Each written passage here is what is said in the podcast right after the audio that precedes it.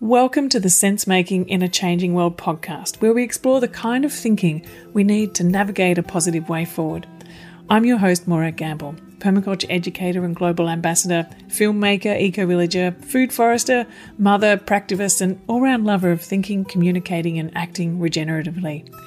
For a long time, it's been clear to me that to shift trajectory to a thriving one planet way of life, we first need to shift our thinking the way we perceive ourselves in relation to nature, self, and community is the core. So, this is true now more than ever, and even the way change is changing is changing. Unprecedented changes are happening all around us at a rapid pace. So, how do we make sense of this? To know which way to turn, to know what action to focus on, so our efforts are worthwhile and nourishing and are working towards resilience, regeneration, and reconnection.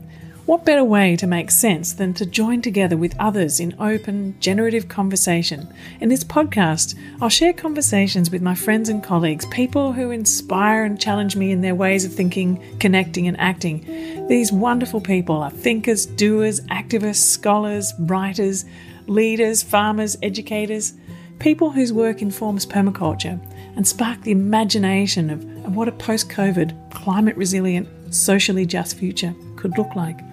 Their ideas and projects help us to make sense in this changing world, to compost and digest the ideas, and to nurture the fertile ground for new ideas, connections, and actions. Together, we'll open up conversations in the world of permaculture design, regenerative thinking, community action, earth repair, eco literacy, and much more. I can't wait to share these conversations with you. Over the last three decades of personally making sense of the multiple crises we face, I always return to the practical and positive world of permaculture, with its ethics of earth care, people care, and fair share. I've seen firsthand how adaptable and responsive it can be in all contexts, from urban to rural, from refugee camps to suburbs. It helps people make sense of what's happening around them and to learn accessible design tools to shape their habitat positively and to contribute to cultural and ecological regeneration. This is why I've created the Permaculture Educators Program to help thousands of people to become permaculture teachers everywhere through an interactive online dual certificate of permaculture design and teaching. We sponsor global perma-youth programs, women's self-help groups in the global south, and teens in refugee camps. So, anyway, this podcast is sponsored by the Permaculture Education Institute and our Permaculture Educators program. If you'd like to find more about permaculture, I've created a four part permaculture video series to explain what permaculture is and, and also how you can make it your livelihood as well as your way of life. We'd love to invite you to join our wonderfully inspiring, friendly, and supportive global learning community. So I welcome you to share each of these conversations, and I'd also like to suggest you create a local conversation circle to explore the ideas shared in each show and discuss together how this makes sense in your local community and environment. I'd like to acknowledge the traditional custodians of the land on which I meet and speak with you today, the Gubbi Gubbi people, and pay my respects to their elders past, present, and emerging. It's my pleasure to welcome Earth Laws warrior Michelle Maloney to the show today. Michelle is a mate who I've known and worked with for many years, and I have huge respect for her work in earth centered systems change. In essence, Michelle is working towards a vision of an earth centered society. She's a big picture thinker and advocate for earth and nature, for all life, and deeply committed to connecting positive, practical action towards an economy of well being and being informed deeply by Indigenous ways of knowing and organising. Michelle would have to be one of the biggest hearted people I know for her love of the planet, of life, of nature. Her, enti- her entire days are spent dedicated to this work. So, towards this goal of earth centered systems change, Michelle convenes three organisations the Australian Earth Laws Alliance, Future Dreaming, and the New Economy Network of Australia she also hosts the Regenerative Songlines Australia conversations that I'm also part of, alongside Indigenous elders such as Professor Mary Graham, Anne Poelina, Tyson Yunkaporta, Porter, and, and many amazing local leaders. Her focus, Michelle's focus, is about encouraging us to reimagine economics, governance, the legal system, and support the emergence of a national civil society strategy. And Michelle also encourages to start where we're at with what we have and, and to give yourself permission to step up, speak up, and act for the change that the earth needs and that all life needs. So I hope you enjoy this conversation just as much as I did. Uh, thanks for joining me on the show today, um, Michelle. You kind of, you're for me, you're one of the the biggest picture, biggest hearted people I know who has this interesting vision about what the world, where where we need to be going in the world, and and actually how we can get there.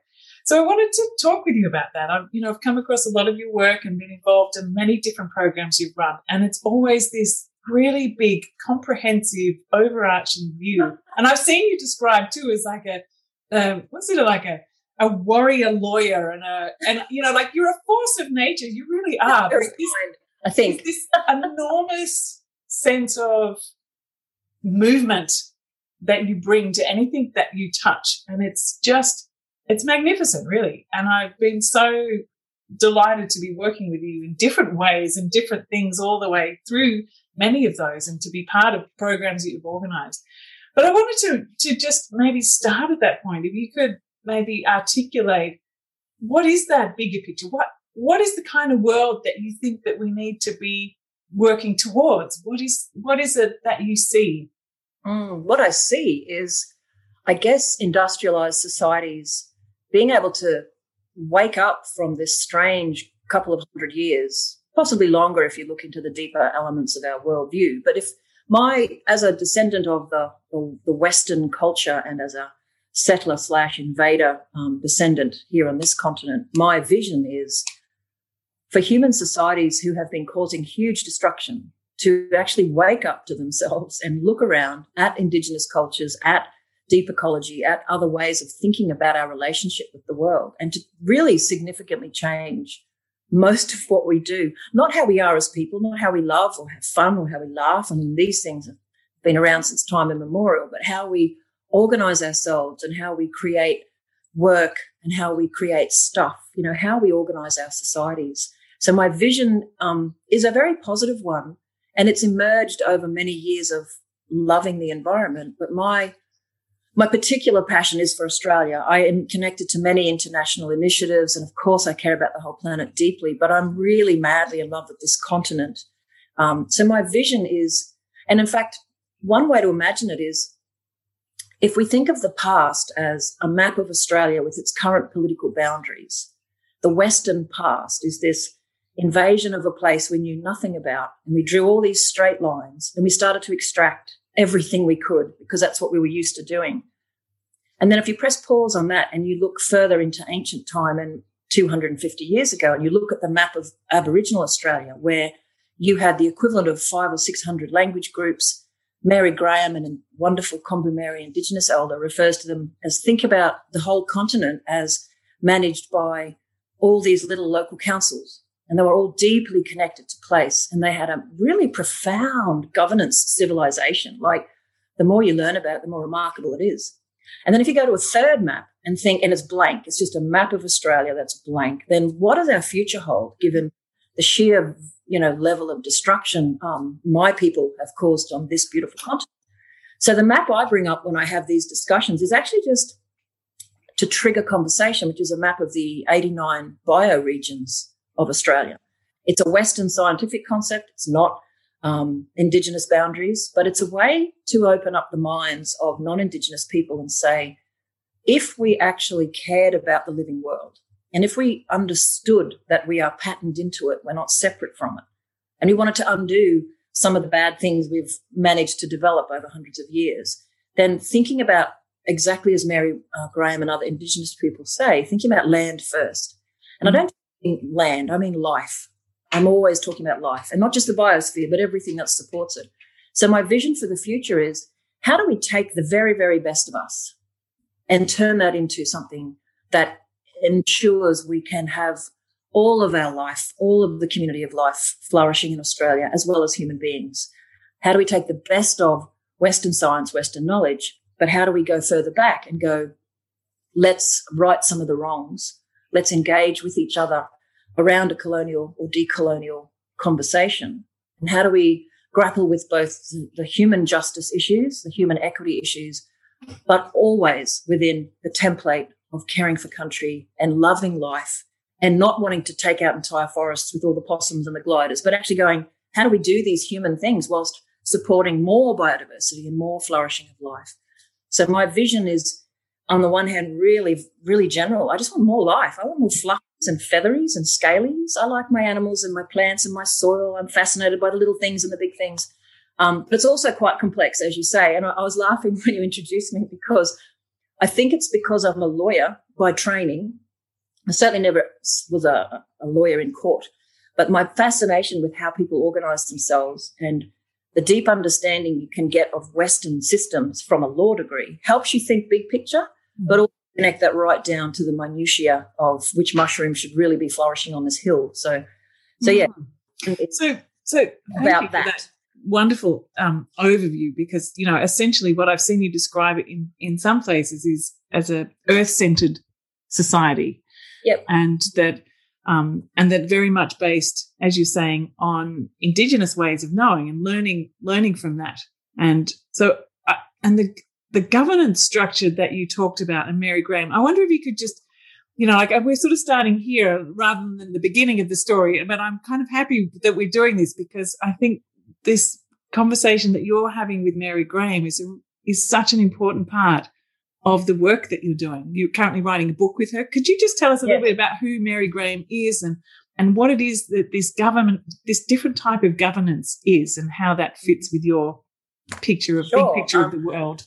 It's been one of the really the greatest gifts of my life to have not only met Mary, but to become friends with her. And anyone who knows her knows how wonderful and, and really remarkable she is. And I don't want to speak for her, but I can give a brief introduction Mary Graham is an associate professor of political science and um, is a Kombumerri person from the Yugambeh language group, which is now the Gold Coast. And Mary has been working for decades on a whole range of um, policy issues and projects and, and insightful ways of analysing governance and systems. But I guess I can only speak for what we work on together, and that is she can talk about the relationist ethos and almost the kind of the deeper underlying systems of thinking and philosophy and logic that created the um, the Aboriginal governance and the Aboriginal civilization that flourished on this continent for thousands of years.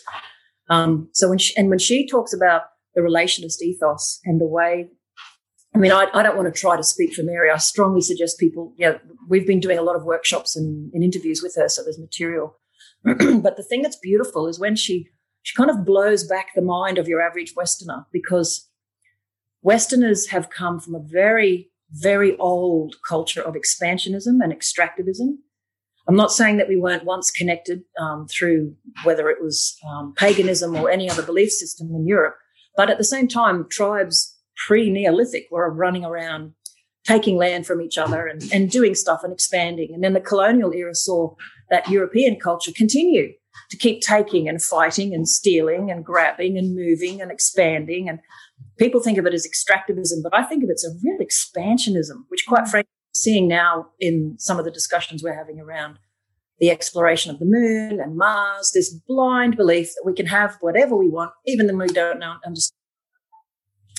So, on the one hand, there's the Western culture and many of our ways which have inf- infiltrated, particularly post industrial revolution, this market-based, you know, idea of how life is. Um, other people could talk more deeply about notions of progress and how the West thinks we must keep moving forward.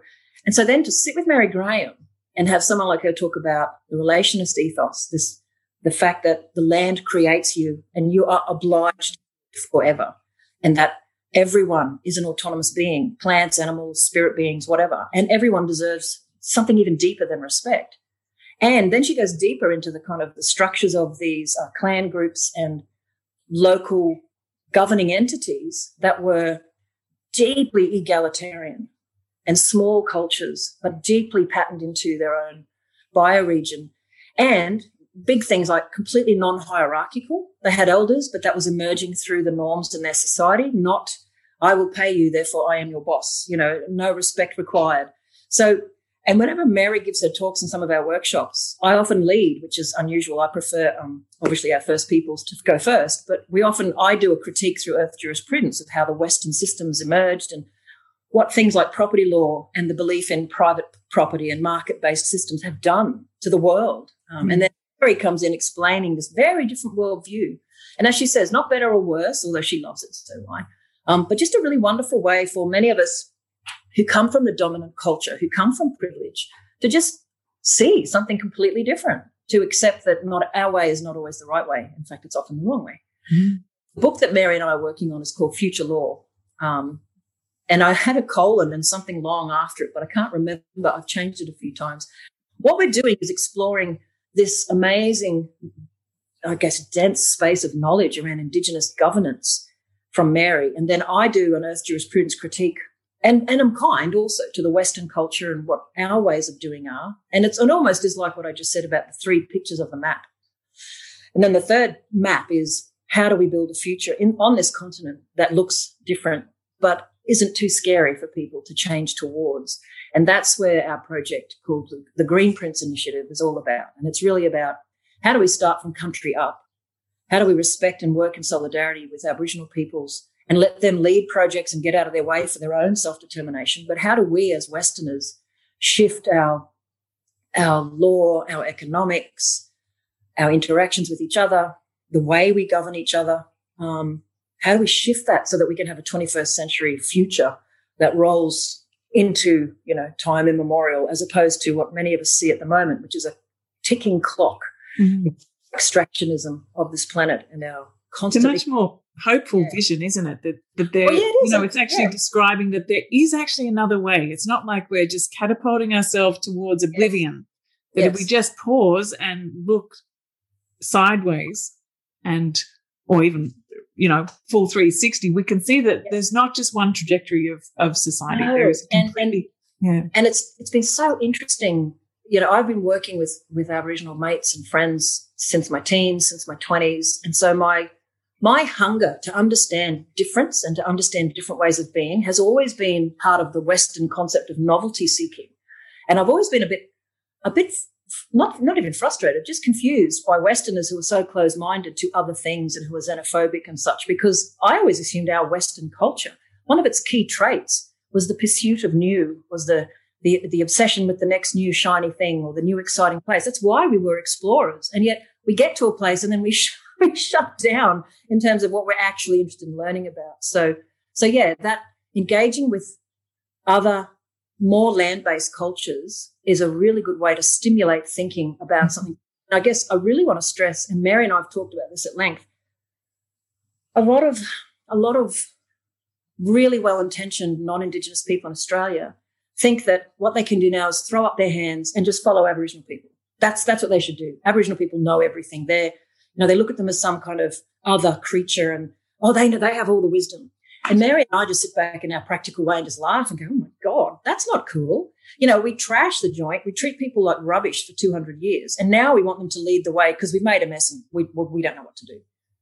And so to us, it's about all of us taking responsibility and particularly as a, as a, a non-Indigenous person, um, bloody well man up, girl up, take responsibility, you know, face colonization right in the face and go, this is what happened. My ancestors were part of this. My culture has caused this. And I'm going to handle that. It freaked me out in my early 20s when I did all the reading. And finally, you know, my school system didn't teach me any of it. But I started to engage with deeper understandings and deeper stories from Aboriginal mates. And went, oh my God, I spent many, many, many a time fetal position crying in bed in my 20s. But I mm. wasn't block that off and go white fella guilt. It was like, well, shit, how can I play a role in making things better? How do we do this together? Mm. Um, and how do we, in our cultural background, not just take responsibility in an aggressive way, but actually, and Mary comforted me by saying this. She goes, You guys got to look at your own culture too. You got to look back into your own ways of thinking and doing and just, you know, grab onto some of those for your own land based culture. Um, and I think that gives some people a bit of comfort too. Yeah, yeah. I am I am not ideological. I just want people to love the living world as much as me. And that's a bit soft. Just to make decisions on a daily basis that don't trash the joint, you know? That's it. Yeah, that earth centered approach that you put, yeah, that life comes as the first part of any decision making that you do. So, so I wanted to kind of unpack a little bit more around that because there's, in terms of actually shifting towards this more earth centered society, we need a different kind of governance, we need a different kind of economic system. And you talk too about um, the way that land is owned and shared. And yeah. so maybe uh, I don't know whether those two can fit together the the different kind of economics and land systems. How does how do how do we approach that as a society? How do we how do we reimagine that, and also how do we shift? Like, what's the transition towards that? That you- it's it's huge, and when I'm teaching, I often use this very corny saying, but it's appropriate. Like the last thing a fish will notice is water, and the last thing that any of us notice, really, um, and sometimes we have to be poked and prodded through an education or a process, is the world we live in. We're born into systems. We take our housing, our climate, uh, the plants and animals, our parents completely for granted. This is just, that's the background noise. Absolutely true. Yes, absolutely. No question. And that's why traveling broadens the mind. You know, that's why anyone who says, when I traveled, mostly what I learned was about my own culture. Because I'd go, well, hang on, look at how they do that. That's really cool. Oh, we don't do that. You know, so it's the learning and breaking out of the way we automatically think. So how do we do it? Well, there are so many ways. And I, I will I often joke, but it's true. My idea of creating systems change is to throw everything at the wall and see what sticks. You know, I am not, I am not precious about what we do. We should all, we have to do a whole bunch of things at once. But certainly in the realm of thinking about Western relationships or lack of relationships with land or with plants and animals, a really nice place to start is just talking about rights of nature versus current private property and ownership structures. And it depends on what the audience is interested in. But often, if you start with, well, what if a river had its own rights to exist? What does that mean? And then getting people to explore that. And, and I really have to keep saying this. This is just to push back at Western ways of thinking. Rights of nature, if it's at all useful for Indigenous people, is just another Western construct to build their own systems connected to, to explain to Westerners why earth and life is sacred, right? They don't need rights of nature. They had a completely different structure of inbuilt ethic and care for, the land and for animals, or at least management of resources in a more sustainable way. So certainly when we talk about the land ethic, it's really interesting to, to talk about the history of property ownership and the concepts around land and who owns what, literally from pre-medieval England, because that's where our legal system comes from. Um, the feudalism, or they called it the men, menor, manorialism.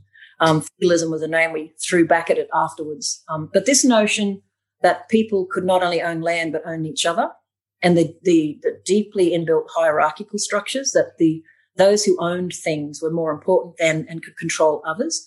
All of these hierarchical structures, these attitudes towards land and resources, came very, very, very early on um, in our culture. And you can point back to anthropocentrism in the Greek culture.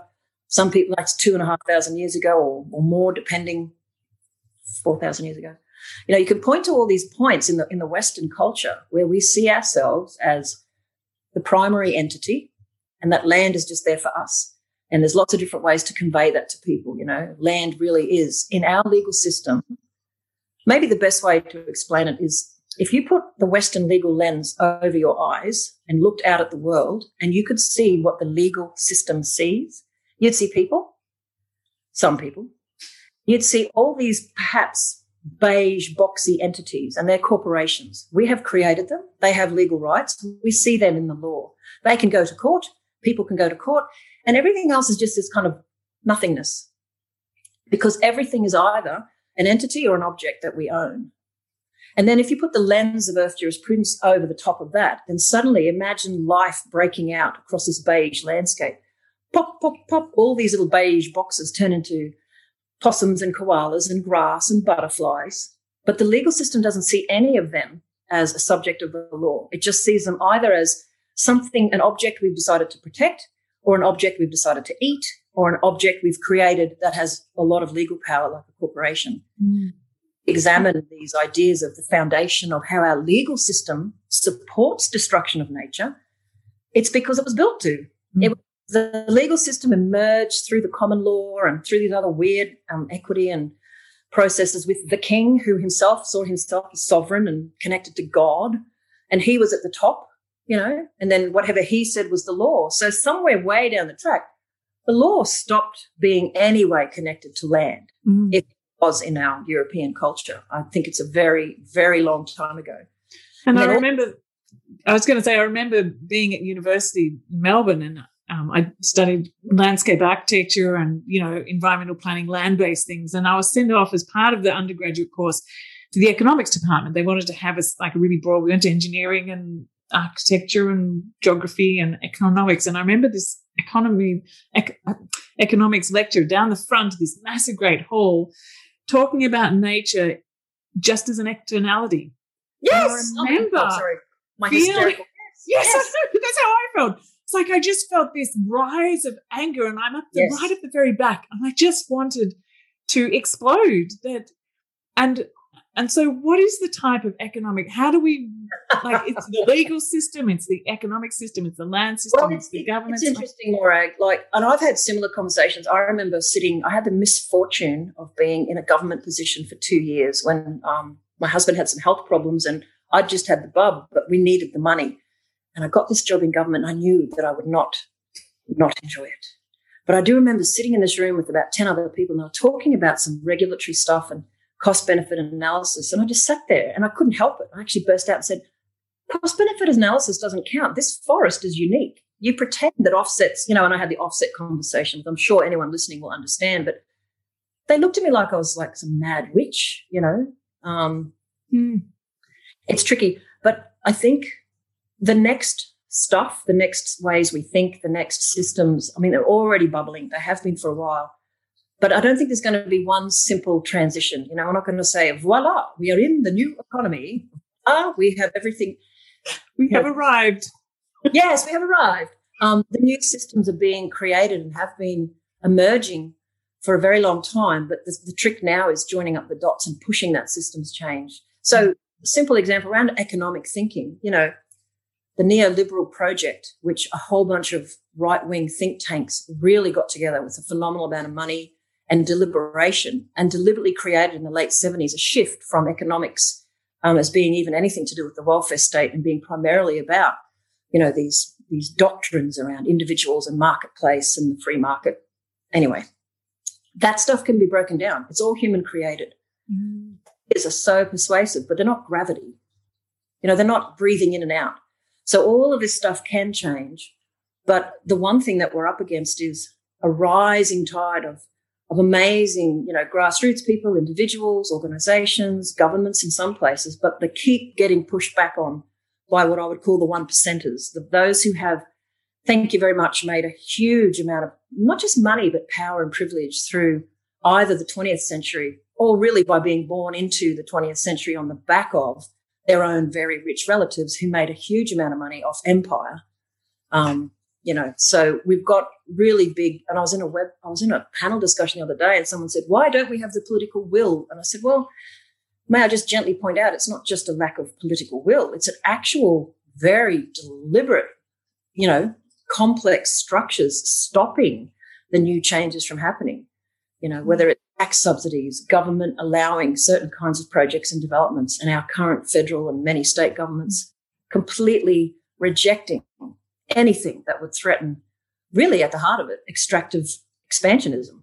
You know, I was talking to a, an economist who's in the um, who happens to be able to get into things like World Bank conversations and mm-hmm. but has a has a heart of of kind of like ecological thinking. And I, I yeah. don't know how he manages both both worlds, but anyway, he was saying we are talking about the work that I do in in Africa and the, with refugees, and he says, look, you know, it's not going to change there while this current economic system exists. You know, like if, if Kenya borrows money, for example, they pay back 68 times the same amount as, say, a, First Nations country. so the loans that they are given are so, so differently offered that it's always going to stick people in the debt trap and always um, disadvantaged. And so, like you're saying, it's these subsidies, it's these sort of the game playing that happens at that level. And it's the networks. It's the networks. Like, you know, a lot of these people sit in a position of power and someone says, I need this stuff, we'll make that happen. And then if you're a poor person in another country, anywhere, even Australia, and look, I'll give you a simple example. Back in the day when I was a young and, and I was trying to buy a house and I had the deposit, but I didn't have any credit rating because I'd been traveling, you know, I was rejected.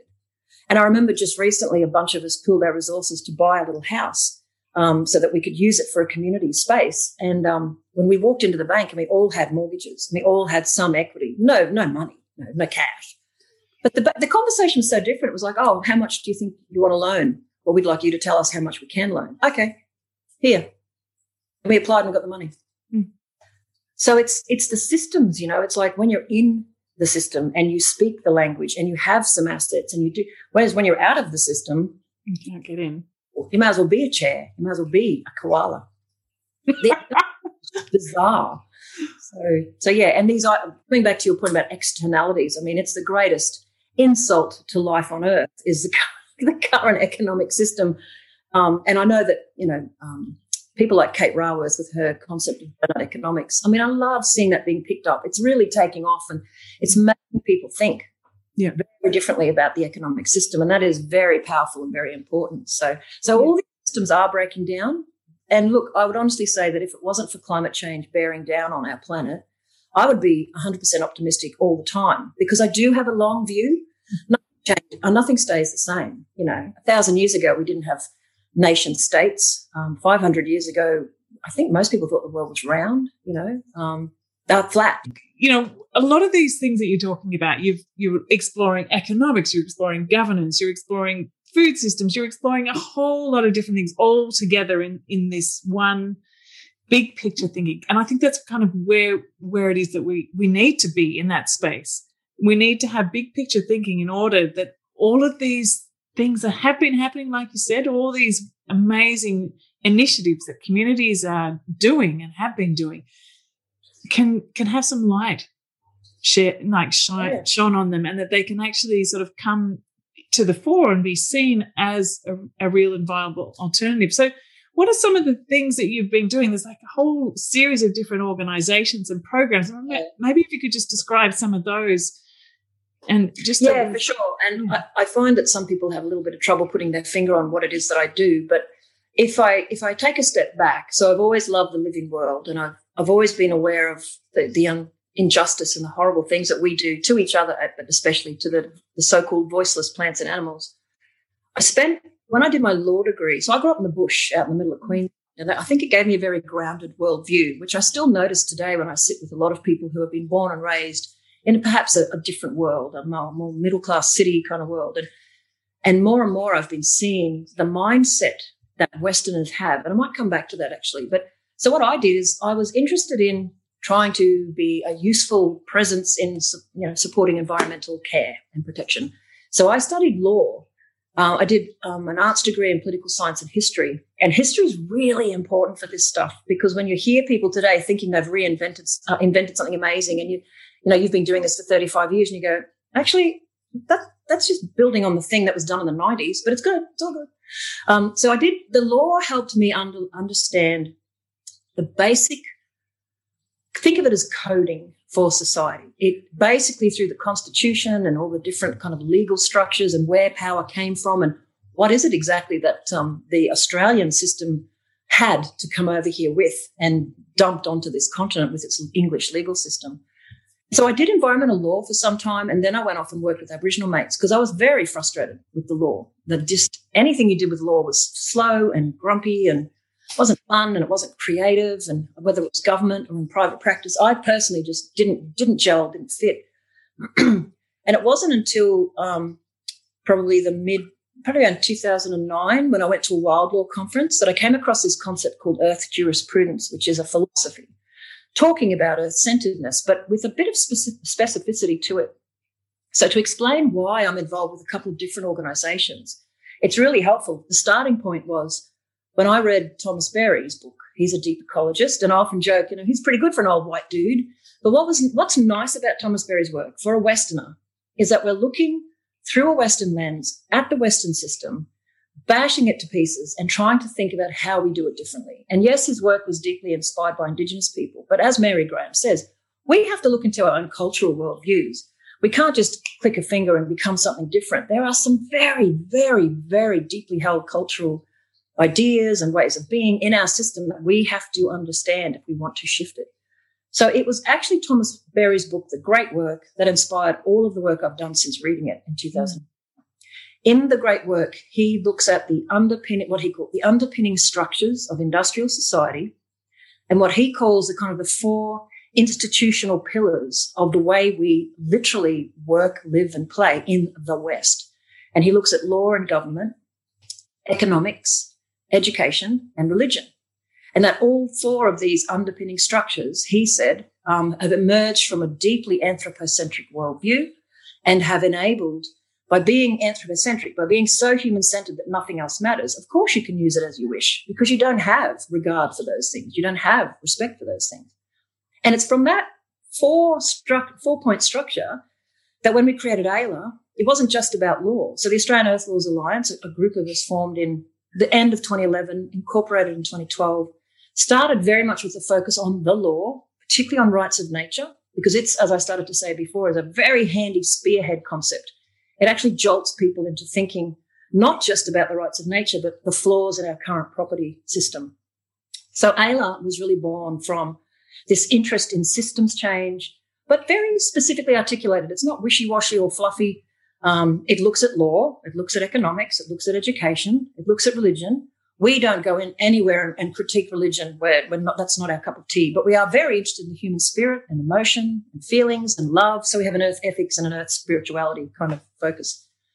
So in 2012, we formed up the Australian Earth Laws Alliance and we started workshops and we call them a little roadshow to, to find out who else around Australia was doing this stuff because nothing worse than being a bit arrogant thinking you've invented something new. What we realized was we were bringing people together who already had a great interest in this and there's a huge amount of terrific work already out there.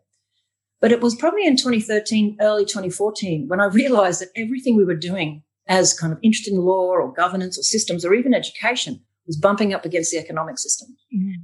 And so that's when, cut a long story short, when Bronwyn Morgan, who's a professor at UNSW, asked if I might help her run a workshop, a conference in 2016 around social enterprise and the new economy, we both agreed maybe it would be cool to ask the conference folks if they think or they thought there might be use in developing a network of civil society people interested in shifting the economic system.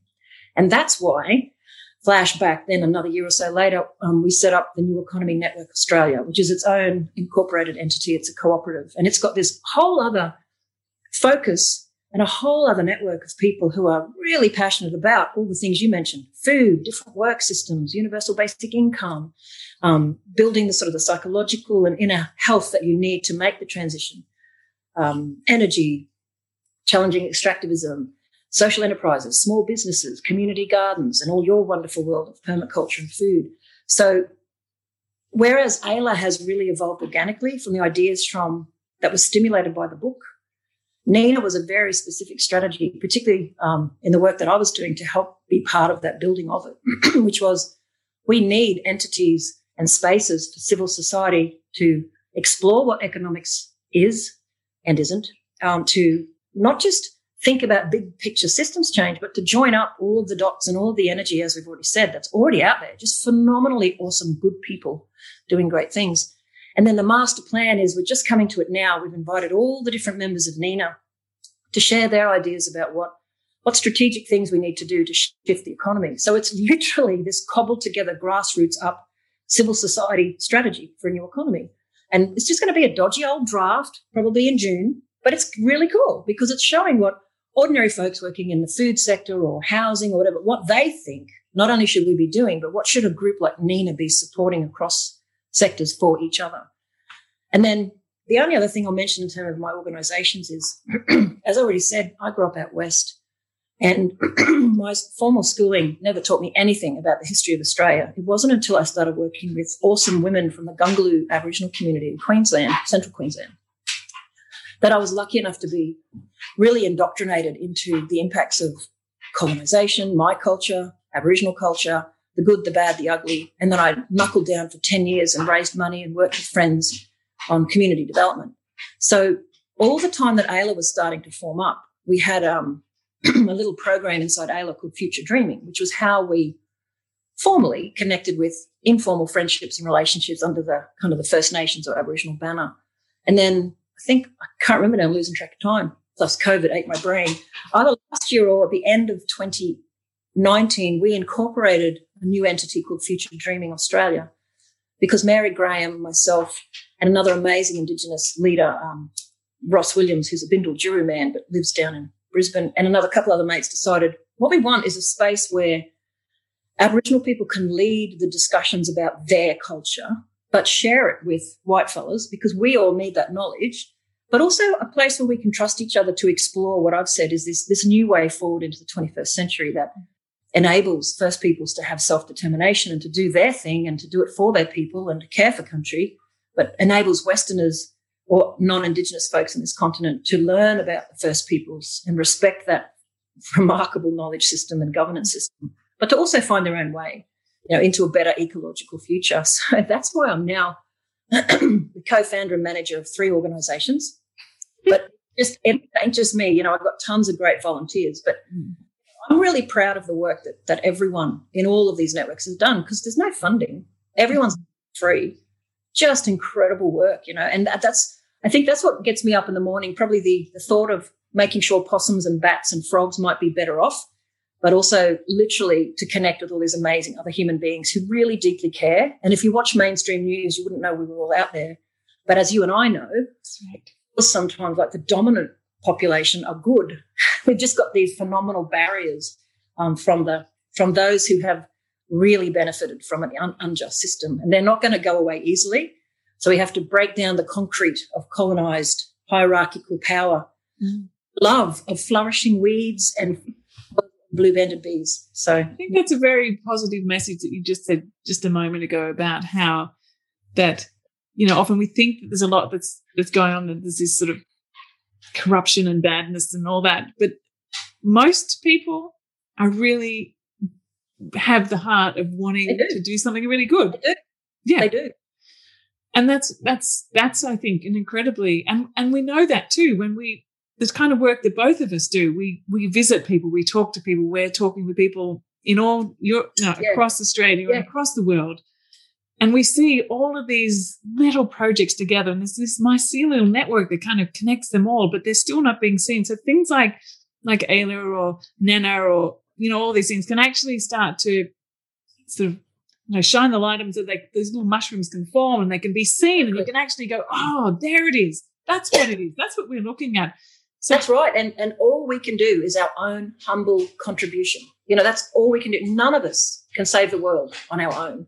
None can change the system on our own. But if we all do our thing and if possible, bring others with us, or I often say, if, if you have your own ideas and you want to lead, go for it. But if you just want to be a second dancer, there are so many amazing projects out there that need someone else to come and stand next to them and go, this is, I want to do this. You know, even my work with AELA, um, none of it would have sustained without the cool people who came in and went, This is nifty. Can I volunteer with you? I went, Yes. Yes. None of, none of us do it on our own. And some people might have a few crazy ideas, but we really need everybody to join up. And I don't mean that in a I'm sure people can tell from the way I talk that I'm no, you know, Pollyanna. Oh, we must join up and everything will be great. It won't. And Still hard work. Yeah. Future. But what are you going to do instead? Stay in bed and watch TV? I mean, sure, do that for a day, then get back up and do something good. Yeah. And I think too that what you just said to like seeing that what's going on in the world is permission to stand up again. Don't wait for permission from someone else. You don't need yes. someone to say, yes, you can stand up and speak up. The, the, earth is saying you can stand up and speak up. Yeah. Mm. Yeah. And I think interestingly, and that's a whole other nerdy governance conversation, since the 1970s, since the raging tsunami of neoliberalism, governments have more and more abandoned their post in the spaces that are meant to support civil society or meant to support social justice. So more and more, there is no one that's going to give you permission. There's no one who's going to hand you funding to do it. Sometimes you just got to stand up and do it. And that, that sucks sometimes, but it's also very liberating. It is very liberating. Yes. Speak as someone who just does the work. And I scrounge money in other ways. I mean, I'm not bludging off um, society in any way, but that would be okay too. Um, you know, I, I scrounge money with workshops and raised money from conferences, but very rarely does anyone get like a salary hand here, change the world, and here's a ninety thousand dollars salary. you have to piece together that shit so you can survive and do the things you want to do. So yeah, yeah, that's absolutely that. That was pretty damn fine. So one one last thing that I wanted to ask you about because I know you've got other things to go out off and do and coordinate and and um, your days are awesomely, wonderfully busy doing this work. Um, can you talk us a little bit about the Regenerative Songlines project? Yes. We haven't yeah. touched on that yet. Yeah, yeah. Well, it's so new, isn't it? And um, asking. So, the first thing is um, the Regenerative Songlines Australia network. Doesn't really have a fourth word, but we're calling it Regenerative Songlines Australia. Firstly, I'm excited about this project because it's being led by amazing people like Anne Poelina, Tyson Yunkaporta, Mary Graham and Ross Williams have now been in there, Charles Marshall, Alana Marshall, all of these incredible Indigenous thinkers and leaders. Um, and so right now, there's a website has been popped up and there's going to be a symposium in July that if anyone's listening, please visit the website. There'll be more info um, at the end of this week. So it, the website is www.regenerative-songlines.net.au. But the story to go backwards is um, some really lovely people, including Jason Twill and Louise Crabtree, um, had been connecting to this rather odd entity. It's connected to the Commonwealth Secretariat, like the Commonwealth Secretariat, which is you know, the last bastions of colonialism from the British Empire. But the, the Commonwealth Secretariat has this really cool initiative under Common Earth, and it's called the Regenerative Roadmap Process. And so, like Costa Rica, there's the Regenerative Roadmap Costa Rica. I believe there's a Regenerative Roadmap New Zealand. And so, when Jason, through his contacts, and he was about to leave the country and go somewhere else, said to a few of us, Hey, it'd be great if Australia could connect to this regenerative roadmap process. And um, we all said, well, we must have Indigenous leadership because it's country. Um, so, long story short, last year we had a series of meetings where Jason brought in um, a few of us and uh, some of his connections. And then um, Anne Poelina started to really get a feel for what people were interested in and what we thought we could do. Um, and to cut a long story short, the the Regen Songlines project is going to be a number of things, but to kick it off, there's a really cool map on the website and it will show where um, different regenerative projects are. And, you know, we're still in the throes of defining regenerative because it could be anything. It could be based, which is what a lot of people think about, but it could also be regenerative um, economics or regenerative health issues. So we're in the throes of defining what this looks like and what it means. But I think the thing I'm excited about is the two aspects of true Indigenous leadership and us white fellas absolutely being partners in this, but quite frankly, shutting up long enough to let the mob do what they got to do. You know, they're still connected to their country. They know their country better than most of us. So this is a wonderful opportunity to work with Indigenous people together, um, let them lead the show for a change in certain sectors. That's very hard to um, join groups that are not dominated by white fellas. And then the mapping tool and the network will show off all, eventually we're going to invite, you know, everyone to upload their info onto it. So when you want to go, what's going on in Queensland around regener- regenerative agriculture or permaculture gardens or whatever, um, you can poss- possibly use that to have a look. And it's not the only project of its kind, but it is going to be quite remarkable given the caliber of the Indigenous people leading it. Um, yeah, so visit the website, have a think. And I think what we'll probably do is now that we're getting the foundations shored up, we'll be able to invite people through the launch symposium to just get connected, get on a mailing list. And um, I suspect by the end of this year, we'll probably start really making sure people can find each other really effectively. And again, it's a bit like a regenerative NENA because it's it's all about how do people find each other, see the projects out there, feel really encouraged and optimistic, and learn from each other. And you might want to reach out and go, "Hey, you're doing this cool project. I want to do like something like that in my community." And mm making the invisible visible and hopefully raising the profile of Indigenous knowledge. So, so yeah, um, I'm I'm helping out probably under the banner of AELA and Future Dreaming because with Mary Graham and Ross Williams connected to the steering group of the Regen Songlines, it's kind of very much a future dreaming uh, supported project. So it's all very exciting, all very interconnected and confusing too. they're all they're all part of kind of like an ecology of organizations, and mm-hmm. they it's kind of like I try and describe all the stuff that I do too. So Evan says to me, some Evan, uh, for those of you listening, it's my husband says, I don't think anyone really gets what you do sometimes. Yeah. But it's, so many faces to it. And, um, and I think that's the, that's the, the beauty of true systems change work is you might come into it from a space, like in my case, I came in from law and governance and perhaps for you, initially food and permaculture, but everything's connected. So it's like, where do I stop? And I can honestly say, from my point of view, I have stopped creating new organizations because for me, I've got happiness. I've got the Earth Laws Alliance, which is fundamentally at Earth centered governance and the rules and the institutions and the, and the shape of our society and how we change that. And NENA is an incredible living organism of its own. But from an AELA point of view, it's also a strategic way to get the economy up into people's faces so they can talk about what grassroots economics looks like.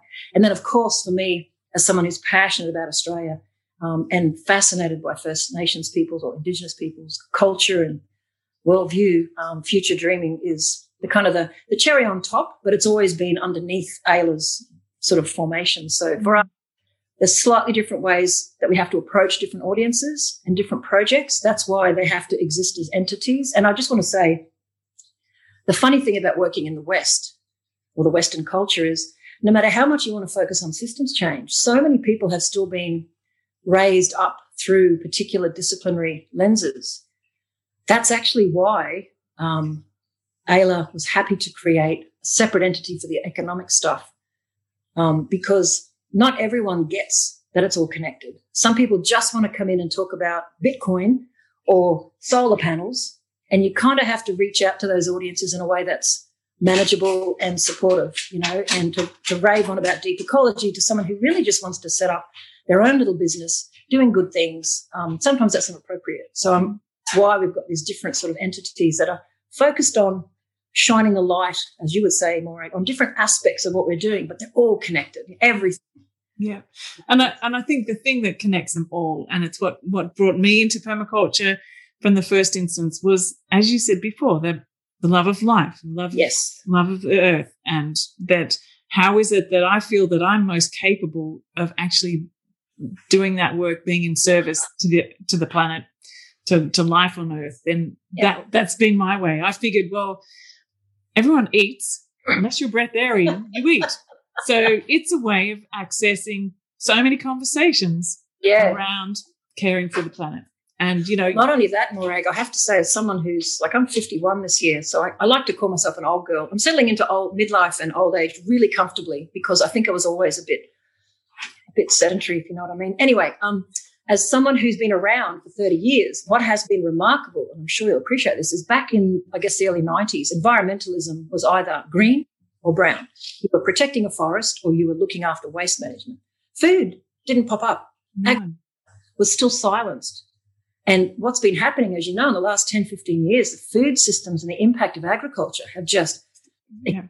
the awareness of what the impacts have been, especially in our poor continent, um, have just exploded. So food is is a crucial heartland for all of the issues around justice, around human issues, around ecology. So it's been a very interesting thing to watch. Um, now that I'm getting older and I can look back over 30 years of work, it's very interesting to watch the discourse change and the systems shift. New things do appear, but a lot of things are being recycled at the moment. And that's a whole nother conversation. So I'm getting a bit, I get a bit grumpy in certain conversations going, Hey, it's still not going to solve the problem. It's a Western way of thinking. but I think focusing on on the on building the relationships seems to be the key. I think like strengthening that that whole that, the ecological system of all of these different aspects, and so that they see each other as well as being seen by people who haven't seen them yet. It's that. It's. I think it's it's incredible work that you that you've been doing, and and um, thank oh, you. Thank for, you. For, I mean, you're an enormous energy you put into it all the time. I mean, you just don't stop. I know. I know I you do. It.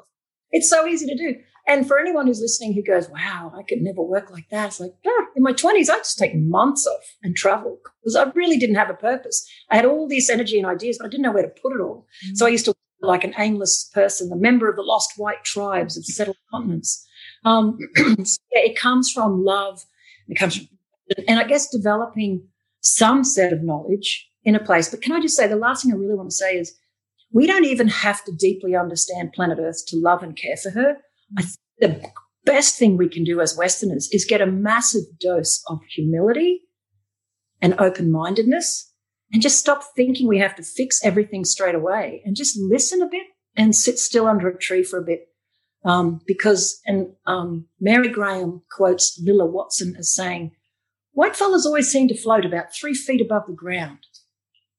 And I think that's the single biggest problem. It's part of the separation we don't just sit still and look. Like over there right now, there's some kookaburras going off, and I saw my, a couple of soggy blue-banded bees in the rain this morning. You know, what do they need to live well here? That's pretty much the basic question. All these white fellas keep getting all excited about technology and everything else. It's like, no, we need to stop a lot of what we do. We don't need to do more. Mm.